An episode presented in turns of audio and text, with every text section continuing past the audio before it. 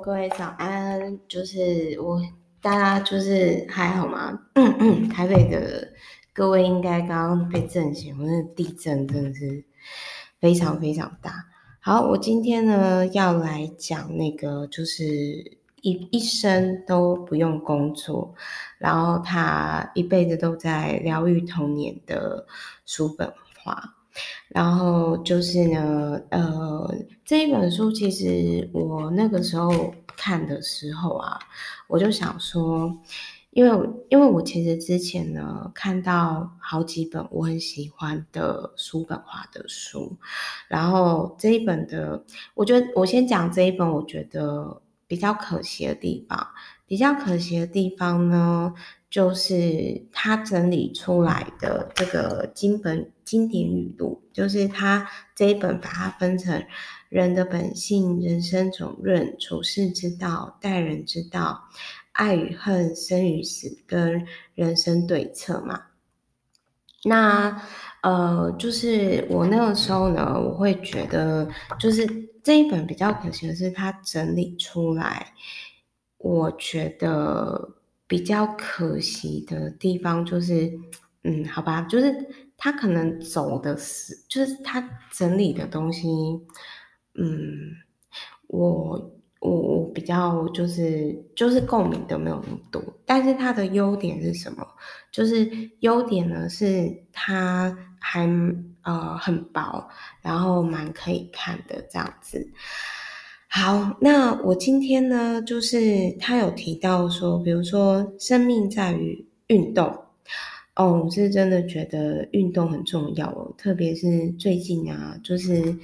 啊、呃，Meta 跟老公呢都疫情疫情胖这样子，然后他有提到说呢，要维护呃大脑，就是比如说你大量运动呢，可以就是让大脑开心。那另外还有呢，就是我我觉得啦，就是他这里呢讲的，我觉得挺好。就是一个人想要评估自己的一生是否快乐，一定要一一记下他所经历的各种劫数，就是劫难，而不去管他享受的欢乐。最快乐的命运呢，不是去体验到欣喜的快乐，而是把生命带到终点，从未遭受身体或精神上的巨大痛苦。我觉得他的呃这边的意思是说，世界上的他有提到说，不应该就是去用痛苦的代价去换取欢乐。有点类似说，比如说你喝酒或抽烟对身体不好嘛。那他这里说，身在福中要知福，他就举例，大部分的人只有当不幸降临到自己身上的时候，才会知道说呢，以前是有多么多么多么的幸福。那他有提到说呢，就是嗯。心灵内在的财富是真正的财富，但还有就是保持内心的宁静哦。这个我个人是觉得说，我觉得啦，叔本华呢，他虽然讲说，哎，心灵内在的财富才是真正的财富，但是基本上他把。就是很早就过世了，然后他跟他妈妈其实感情也不好，但是他一辈子都没有工作，然后就一直创作，然后一直到就是他快走的前十年，然后他才非常非常有名。那叔本华本身也是提到说，他觉得嗯太晚比较晚有名会比较比较好，所以就是他这里就有提到说呢，智者。越是会沉醉在自己所擅长的领域，然后呢，就是过着跟自己相处的日子这样子。然后还有就是，诶，这是我最近很有感触的，独善其身的好处。就是他说呢，在社会中，大多数独善其身的人总能获得实质好处，因为他可以避免与人交往的时候呢，产生不必要的麻烦。然后他有提到说呢，内在丰富才能幸福。那他就有提到说，呃，如果你今天把你的幸福寄托在外面之上，那呃，一旦一旦就是一旦就是说呢，如果你今天失去外在的这个东西，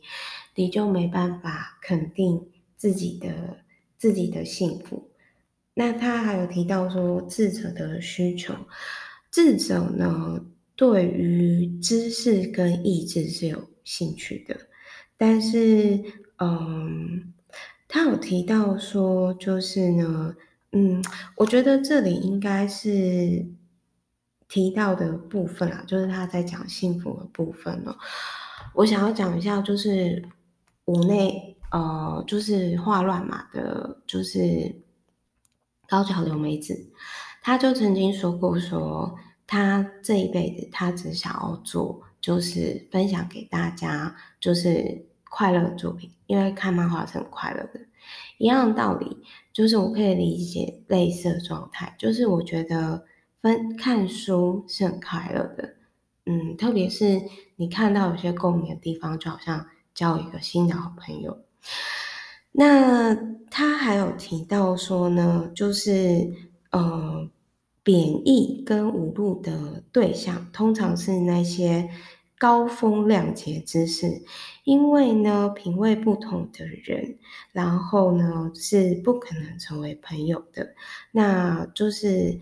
嗯，卑劣之徒呢是见不到别人的优点，那他们天性就是永远喜欢在背后讲别人。所以他有提到说，塞内卡说得好，人越是可比跟可笑，那就越是喜欢讲他人坏话。嗯，我个人是觉得说，这种就是有点算是呃道不同不相为谋啦。我觉得，我觉得其实是这样子。好，然后再来就是说。再来就是我最认同的，其实是说，他说健康是生命的本金，没有了健康，生命的本金也就不存在。那财富才是生命的利息。那他也有提到说呢，人生如书，所以我心里就想说，嗯，但如果是我的话，我希望是成为一个，呃，我可以成为一个。实作上可以对大家有帮助的书籍，然后好，OK，以上就是这边，就是他其实我在看这本的时候，就是，嗯，我特别有部分的可能就是人生对策，但是，嗯，我我会觉得说，叔本华他终其一生呢，就是